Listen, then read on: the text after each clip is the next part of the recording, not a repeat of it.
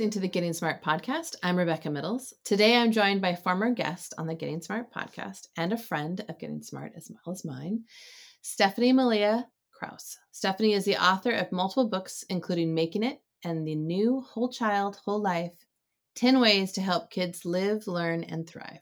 Thank you so much for being here. I could not be more excited to be here. And Getting Smart was my first podcast for my first book. And it was also in the middle of a pandemic. And so here we are a couple years later, and I'm still in my basement, but life feels a little bit um, safer and brighter and more hopeful. And I'm really glad to be with you. I'm so glad. And I'm going to encourage people listening if they haven't had a chance to hear that one, I got to go back and re listen to it before this one today, and it's worth it. So please do make that connection. The other podcast we have with her is about making it also a wonderful book. So wonderful to have another one from you. And I appreciate the personal shares that you open with and the connections that you make throughout, um, particularly resonating for me being a parent during the pandemic and where we are now. What brought you from making it to whole child, whole life? What was your journey?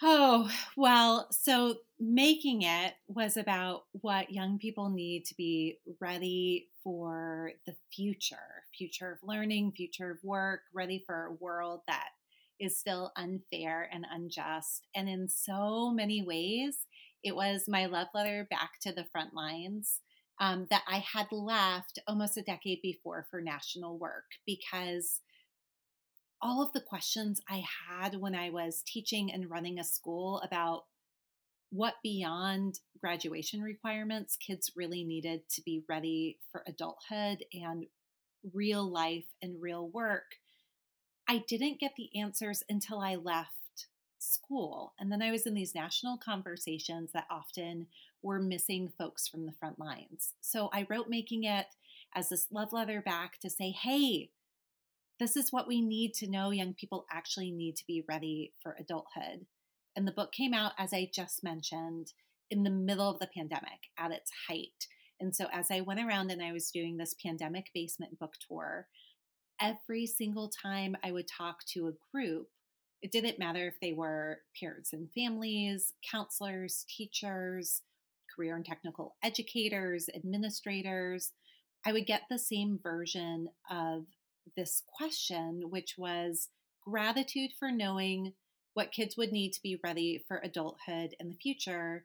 And then this like very emotional appeal to say, God, but I'm afraid that kids are going to give up or burn out before they get there. And folks knew that I had a social work background. And so the question was, what do our kids need to be well? And I felt that so deep in my bones because my boys are 10 and 12 and it was the question I was asking in the middle of the pandemic of I was looking at the future and knowing what they needed to be ready but I knew that in order for them to thrive they needed to be ready and well and so um, a friend of mine just called whole child whole life the like kind of cousin of making it because they really are companions for our kids to be okay in the world they have to be ready to work it and they have to be healthy and whole in it. And so, where making it is about doing, whole child, whole life is really about being. And what I wanted to do was pull back and say, anyone who spends time with kids, when kids are with them, those kids are in your care. And so it doesn't matter if you call those children your students, your clients, your athletes, your participants, they are children and they are in need of care. And we have to be people who are really well versed in the science and art and magic of how you care for kids. And so that's really the spirit of this book.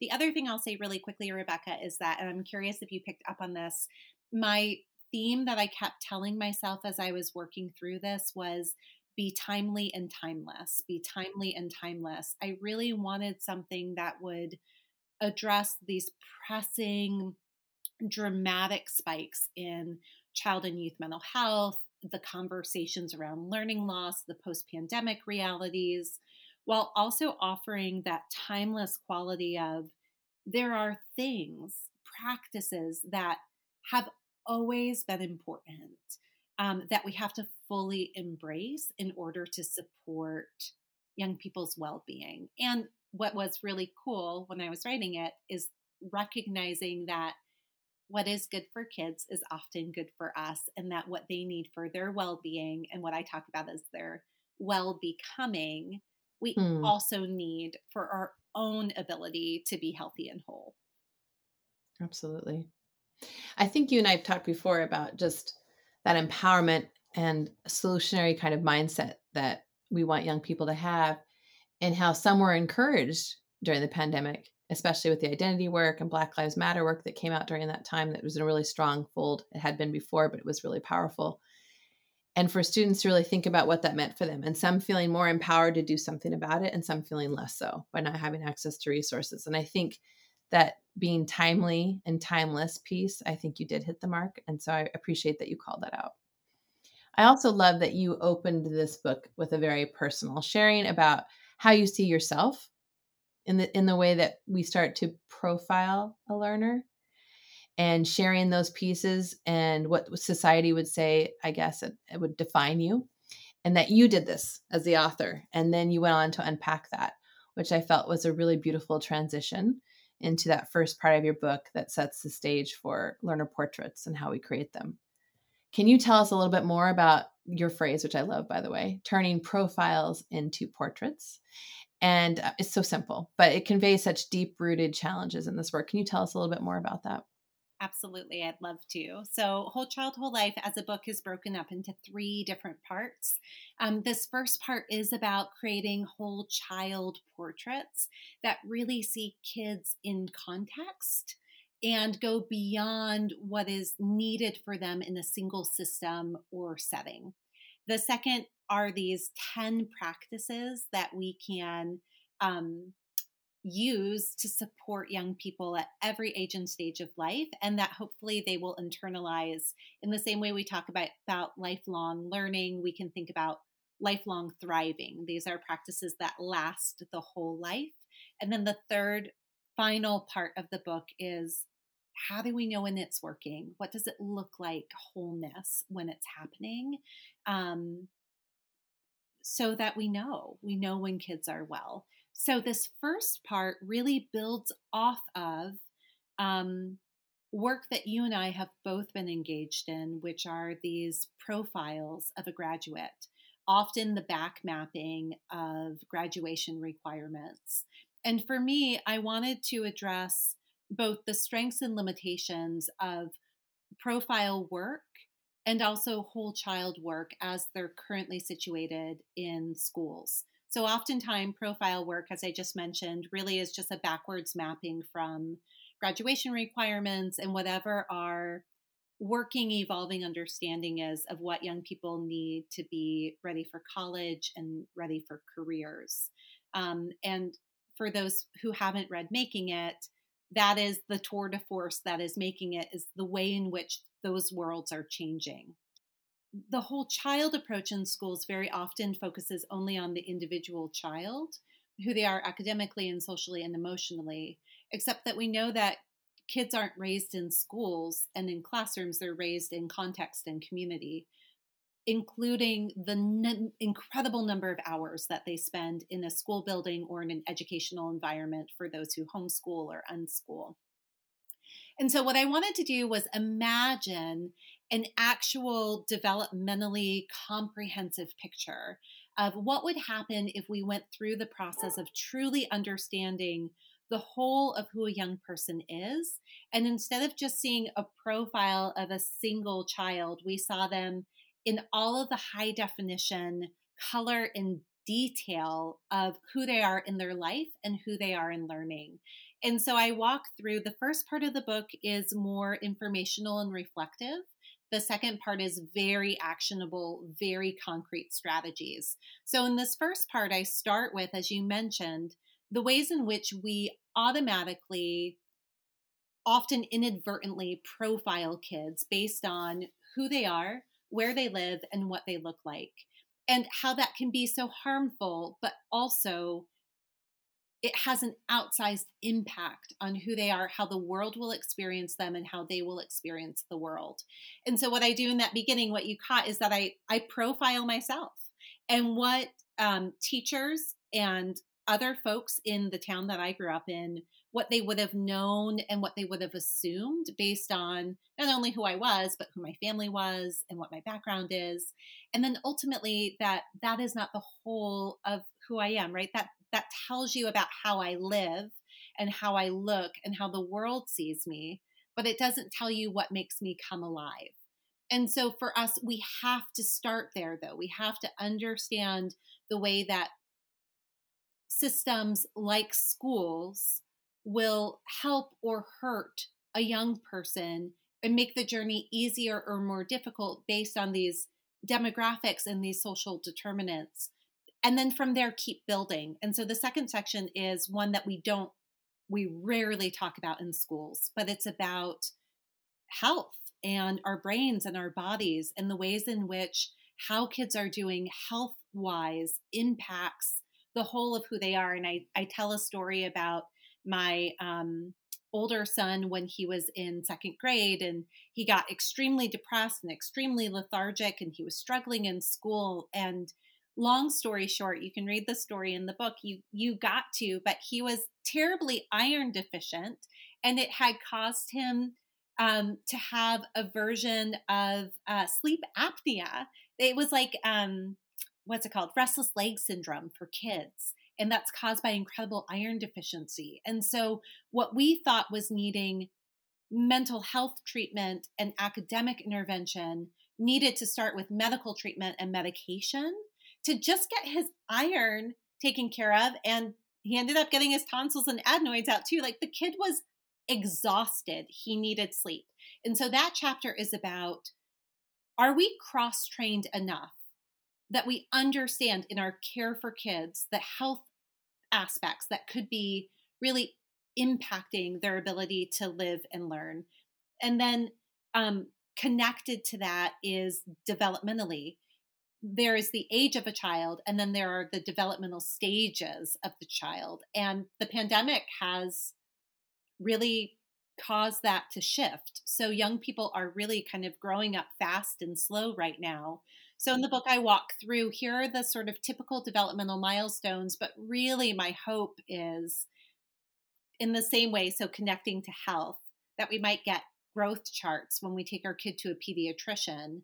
What would it look like if teachers and counselors and um, coaches and caregivers could create kind of developmental growth charts and say okay here's where a young person is socially and emotionally here's where they are developmentally and here's what we can expect is normal and typical for them. Um, and here's where we might be concerned and need to push in supports and services. The last two pieces of that moving from profile so individual kid you know you build out where they are developmentally you build out where they are health wise and now you situate them in context. So you put them on that easel and you populate all the details and say who are the people and places that this kid is engaged with that they're being impacted by and that they are also impacting because we we are who we surround ourselves with um, and knowing the worlds that young people occupy is a part of knowing them. Um, the final picture of the portrait is where I say this is where you get color and high definition, and it's you can you can know what a person looks like and where they come from. So de- determinants and demographics. You can mm-hmm. know what's going on with them developmentally and health wise. You can know who the people are and the places are but if you really know a kid, you know the moment they walk into your room and something is off. And you know the moment they get in your car and something is great. And so this is the strengths and struggles chapter that the mm-hmm. final sort of coat of painting or layer of detail or high definition of the portrait is what makes you come alive and where are the private spaces where you most struggle. You know, I thought about when I was reading that piece is I felt like that's really where, you know, we talk about portraits of a graduate or learner portraits. That's what the field will talk about. But it's almost where that's a personal portrait for yourself, like kind of like your benchmarks. Your portrait of a graduate, sure. Your portrait of a learner at certain benchmarks along the way, post graduation, um, really understanding that strength and struggle piece. I love that you highlight so many opportunities. And I also, you, you also talk about um, things you learned as parenting that were medical and OCD. You have another story. I'll just plant a little seed for people listening. There's another one where you wonder if there's a, a, disorder that a student or one of your children have developed, but you find out it's another medical reason. So another one pointing to that piece, which I hope you don't mind. I'm going to jump to kind of that that brain and body piece of what you just touched on a little bit, but maybe a little bit more. The interest in science of learning has really um, grown. We know this by what people bring to us at Getting Smart, but also what people are interested in when we're at conferences or interacting and networking. There's definitely an increased interest in the whole child approach. Um, you give many tips and strategies for that, including a very easy to remember BBB standard. Uh, cute story behind it, but what it means for like the brain, body, and belly, and how that impacts a child's well-being. Can you tell us just a little bit about that? Absolutely. So the story that you hinted at really changed me in a powerful way. So, in the middle of the pandemic, um, my older son, who wrote the preface of this book, I was really committed. Man, I was committed to a book about kids starting with the voice of a young person. And who better than my own child um, who was going to keep me honest? And it, you're right, it is a powerful piece that I really didn't even have to touch. Like, these are his words. Um, but he woke up in the middle of the pandemic with life stopping OCD symptoms. And he was, you know, afraid of dying and and getting sick and contamination. Those were the first symptoms, but we were in the middle of a pandemic. And I was also afraid of dying, and I was also washing my hands a lot. But it progressed incredibly rapidly. And as you mentioned, what we we went for mental health treatment. We got very wise counsel to find a therapist who specialized in OCD and anxiety and tics because that is a very specific set of mental health challenges. And it was the therapist who asked us if he was sick. And I said, No, he's not sick. We're in lockdown. And he said, I know that this sounds really strange, but I want you to take him and get him tested for strep throat, which I found totally strange. And he said, I just need you to trust me. And so I masked up the boys and I went and I took my older son and I got him swabbed. And I was making fun of this therapist at the office like, thank you for doing this. This guy's a little weird, you know, but I would hate myself if he was sick. I was so convinced, Rebecca, that he did not have strep throat that I left the office before even the rapid results were back. Um, and they called me while I was still driving home and they said, Oh my God, you're not going to believe this.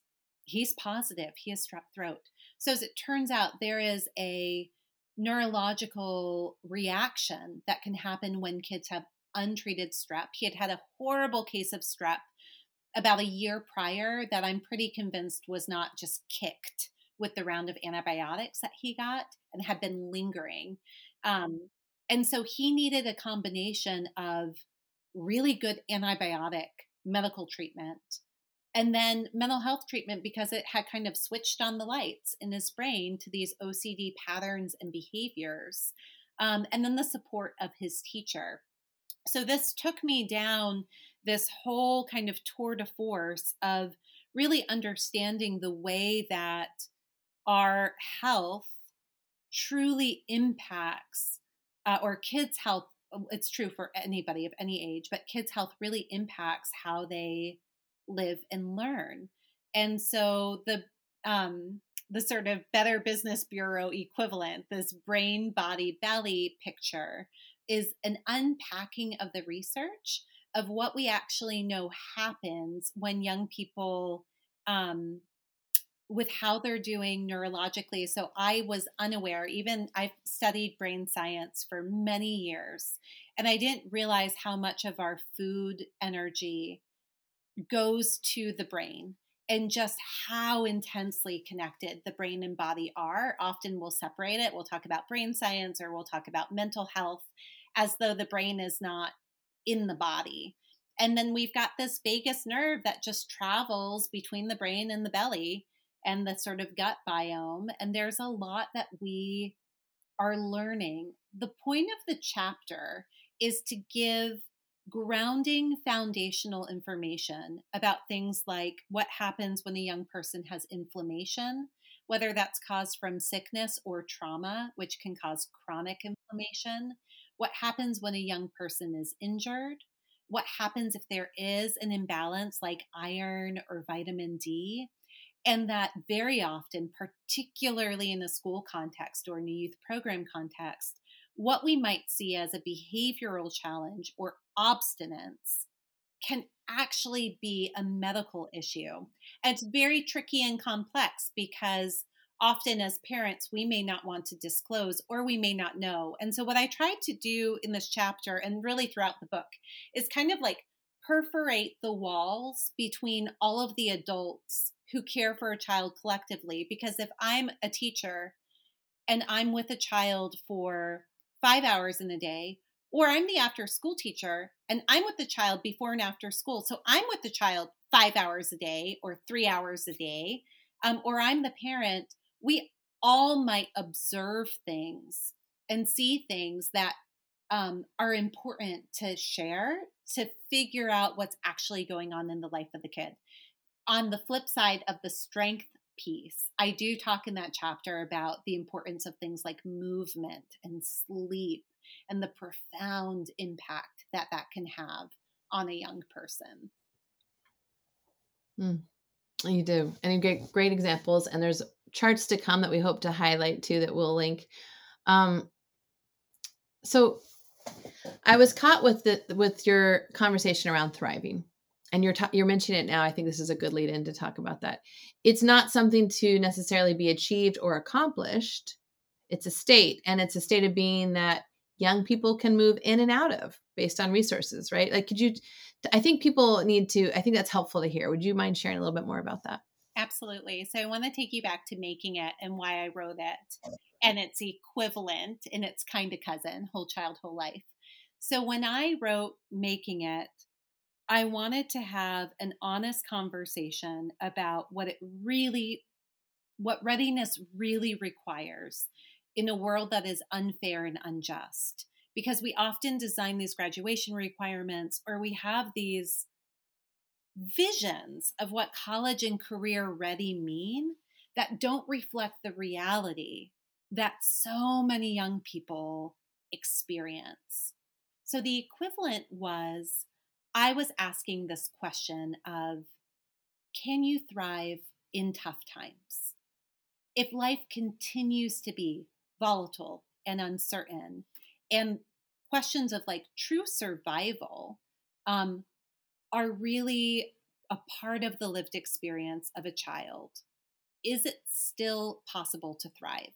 And what I had found was the research and the writing on thriving and flourishing, other books, very often talk about that it as this like enlightened stage that you can reach, something to be accomplished, to climb toward.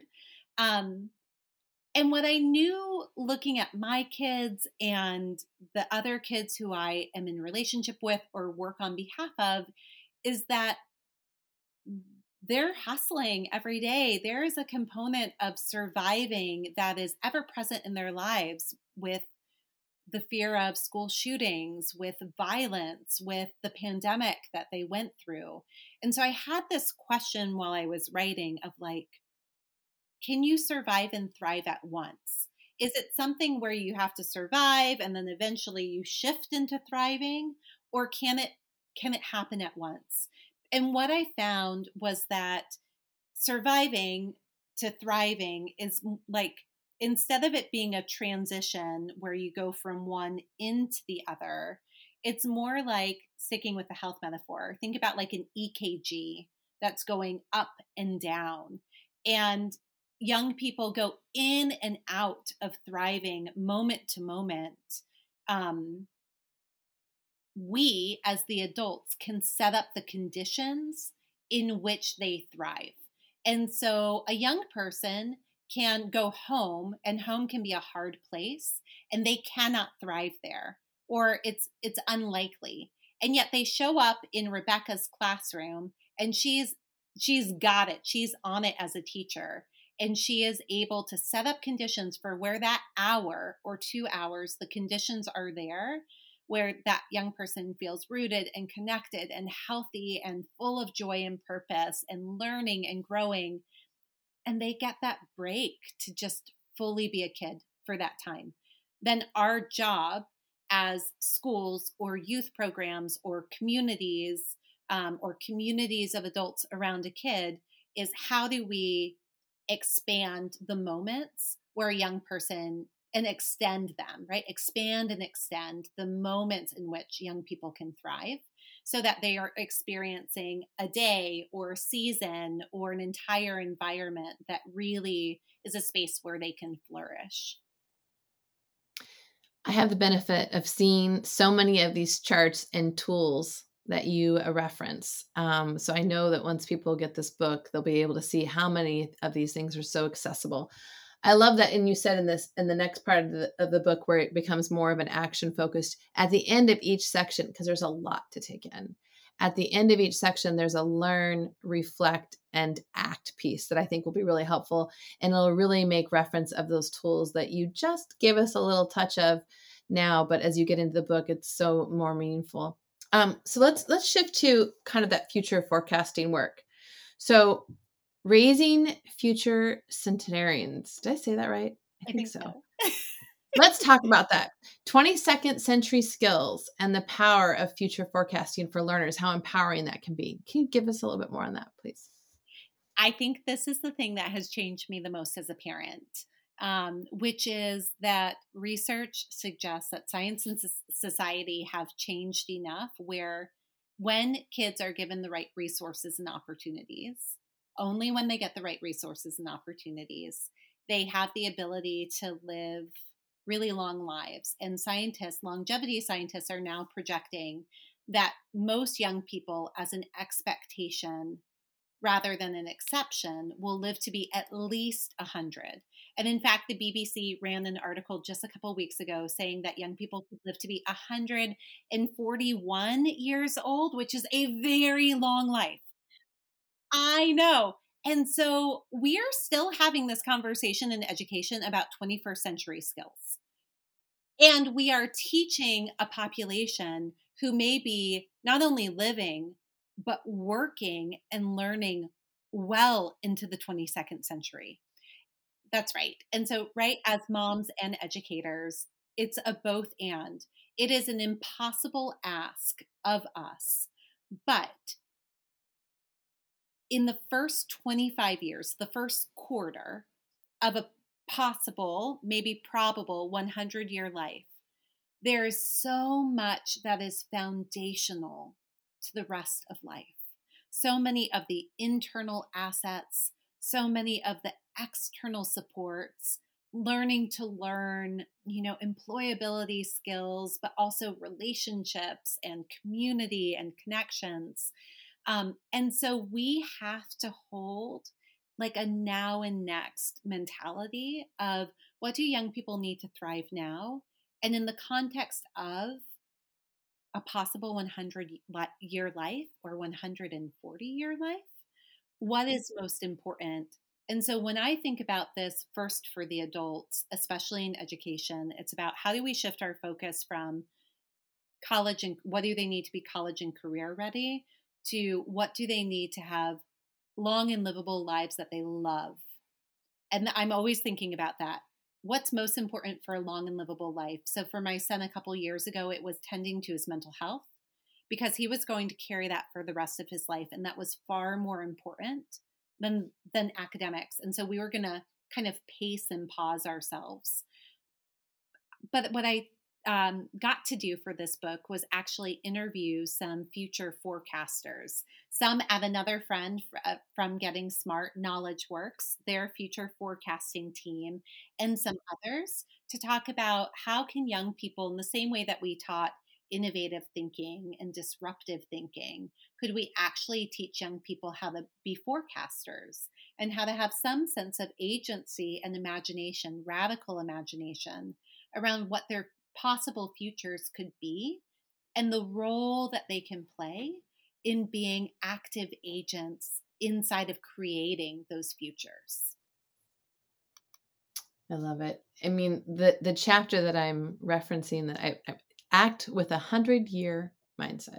I love that piece. And then you followed up about being a force for good and seeking awe and wonder, which I'm hearing you say right now. Like that, what do, what do you want for our learners for life, not just that graduate? Thank you so much for sharing all this. How do you see learning systems using this work um, around the 10 whole life practices? How do you, how do you see a best case scenario for systems that are hearing this now for the first time or maybe getting a chance to revisit it? What do you suggest?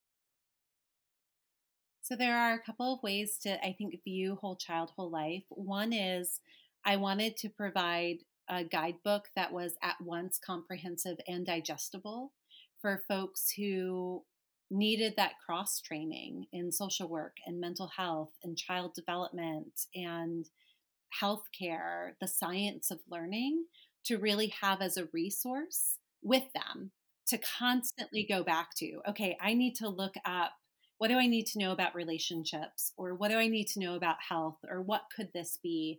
And so, one way to use this book is it really is just a resource and service for the individuals on the front lines caring for kids in any context um, to have to constantly be able to go back to you know it's both timely and timeless i was telling you before we got started that i hate the self promotion of talking about books but i love talking about this book because there are 50 brilliant, smart scientists and researchers and stories from schools and programs from all around the world and across the US. Um, and so it's really shining a light on on what we're already doing that's working and what we need to be paying attention to. So that part about it being a resource and manual for individuals I think is key. The second piece is for schools and districts that want to use it. So we're I'm we're in the middle of writing a, a study guide. Although there are questions, you don't you don't need the study guide, it will be an additional tool. Um, but really, you know, I think about the 10 whole life practices. They're not a prescriptive program, they're the art and science of caring for kids. And so it's really about inventorying well, where are you with this? And can you look at these 10 practices individually and collectively, kind of as, across a spectrum of helpful to harmful to like maybe non-existent to very present right? So like a couple different spectrums and just check yourself to what degree are we meeting basic needs? What that's one of the whole life practices you know or allowing kids to be forces for good. What big p policy little p policy big p practice little p practice do we have that is helping to support that and making that happen um, and how do we grow that? And then, of course, schools and districts can choose a couple of whole life practices to prioritize in a given year. Hmm. Listeners can pre order this book now wherever you get books. It comes out on May 30th. Stephanie, where should listeners go to learn more? So, if you want to learn more about the book, and we'll be putting some of those charts up as free downloadable tools, you can go to www.wholechildwholelife.com. If you are listening to the podcast before May 30th, you can also go to wholechildwholelife.com backslash pre order. And you've got all of your choices of big bookstores to choose from where you can order the book but you can also fill out a form to get the first 50 pages for free to get a head start um, we really feel like the team who's supporting this book um, and helping me think about the launch that this is great required reading for anyone who cares about kids this summer to reset and reflect and kind of gather yourself and figure out who you want to be and what you are in the lives of the kids in your life um, this summer before the start of next school year. And of course, is a great read across a school year um, for any individual or group. I will also note it is beautifully illustrated, easy to follow. Charts are so great. I just, I'm, I'm looking forward to all of you out there as you get to read this. Thank you so much for making time to share this with us today. Thanks, Rebecca. Really appreciate it. Thanks for tuning in to the Getting Smart podcast today. We want this podcast to be actionable, insightful, and a great way to learn about what's next in learning. In order to stay on the cutting edge, we need people in the field to tell us what they're hearing, what they're wanting, and what they're needing to learn more about. Got a topic or a guest in mind? Send your recommendations to me, Mason at gettingsmart.com. And if you like what you're hearing, don't forget to leave a review in Apple Podcasts or subscribe wherever you listen. Feel free to share the podcast on social media using the hashtag GSPodcasts. Thanks so much.